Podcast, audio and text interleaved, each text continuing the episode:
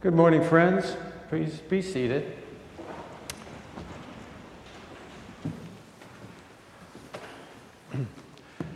I've heard that among some of the Native American tribes, the elders and the wise may preface their telling of the community's sacred stories by saying, I don't know if everything happened exactly this way, but I know that it's true.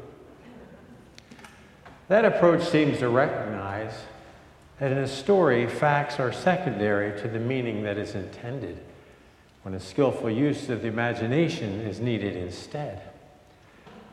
Our gospel passage tells us of a seminal moment in our faith tradition that is well worth pondering in that light because it takes each of us as aspiring disciples of Jesus to the precise time and place when his glory was first revealed to those destined to become his disciples. Since they were not yet formed to serve Jesus in that role, they could not know what belief in him would mean. We, however, have the benefit of their story to guide us as we learn to know and authentically proclaim Jesus as Lord ourselves. Seems to me that the language of glory and revelation is one of the distinguishing marks of our faith. Whereas other faith traditions, of which I am aware, tend to emphasize the welcome and useful terms of awakening, enlightenment, or realization to describe their encounter with the sacred, our scriptures are orient, oriented differently in this respect. And the difference is significant.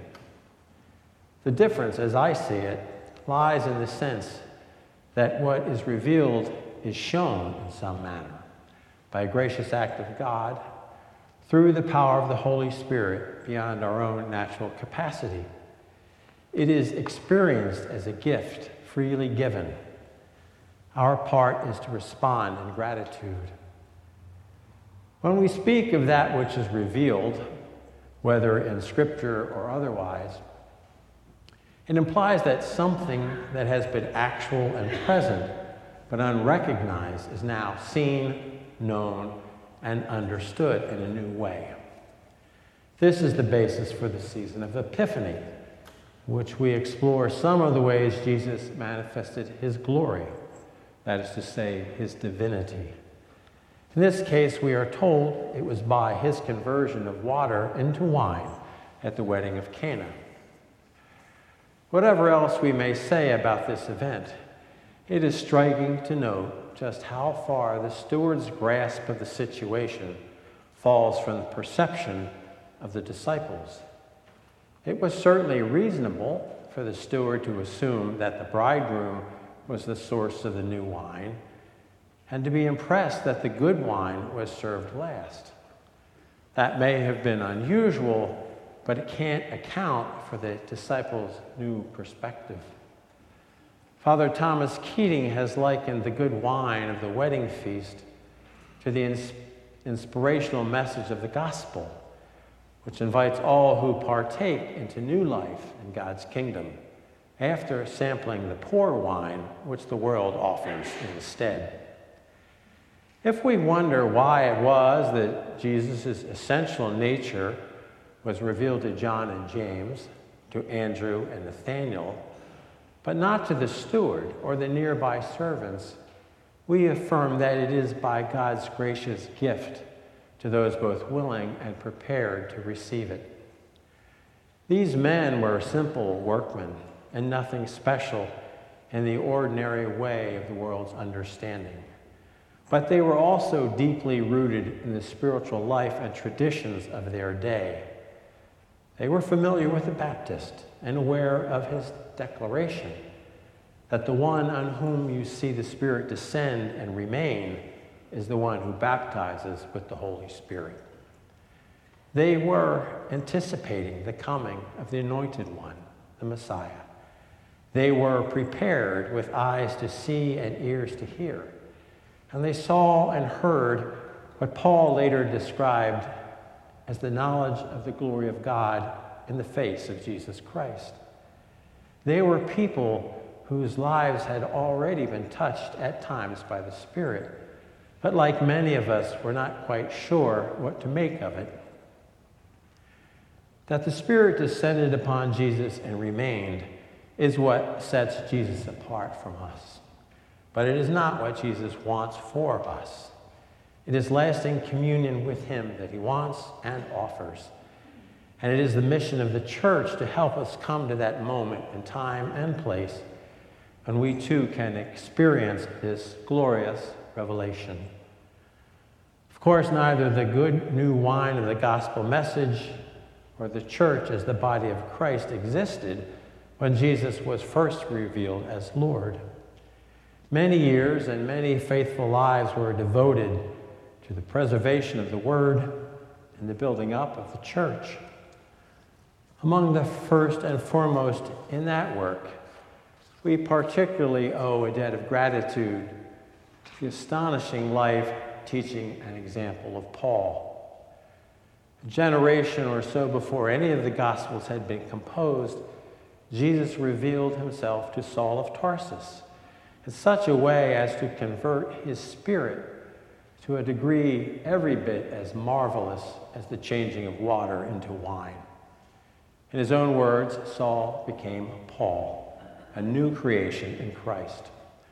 Paul's story is a wonder unto itself but the service he performed in Jesus' name exceeds comprehension.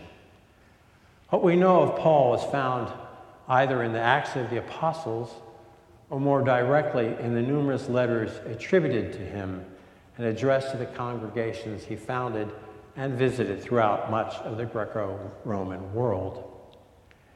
Every year, the season of Epiphany is articulated in large part by epistle lessons from Paul's two known letters to the congregation in Corinth. Today, we begin with the first of seven lessons that address everything from spiritual gifts to faith, hope, love, the body of Christ, and the resurrection.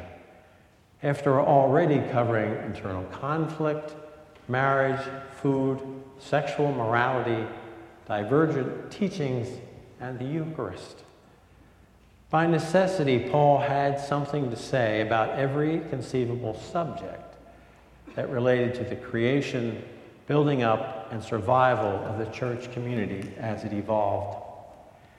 If we consider Jesus as the cornerstone of the church, Paul laid much of the foundation and the language spoken there because he knew it to be essential to the fulfillment of the work of teaching and preparing disciples for a deeper revelation of life in Christ as he expressed it.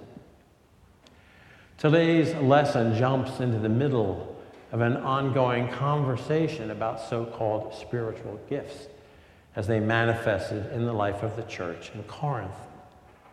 Carl Holladay, a biblical scholar, tells us that Paul's concern here is pastoral he seeks to reassure the whole church in its faith and to relate each of its members, regardless of one's particular spiritual endowment, to the rest of the members in ways that edify the whole church. The fundamental point is that there are a diversity of gifts with a single source, the same Spirit. It behooves us then from time to time to think individually and collectively within our own congregation about the presence or absence of the gifts Paul named. Something essential is sure to be revealed. What do we mean, after all, to speak of wisdom, knowledge, faith, healing, interpretation, and spiritual discernment as spiritual gifts? They are all core values in our formation as a community. But do we rank their value, favor one above others, or neglect some altogether? It's just a question. But if you ever move to look more deeply at any or all of these gifts, I recommend you keep a Bible, a concordance, and a good commentary handy. In any case, how wonderful it is to believe that every person, every role, every manner of participation in this community is a grace filled manifestation of the Spirit for the common good. I don't know how many of you can claim that belief as a fact of life for yourself, but I do know that in God's kingdom and the Lord's church, it is true. There are hundreds of faithful ministers and a cloud of witnesses who do all of the essential work, keeping the doors open and love alive here at Trinity, in accordance with their God given gifts of service and support. There is no community of faith without you.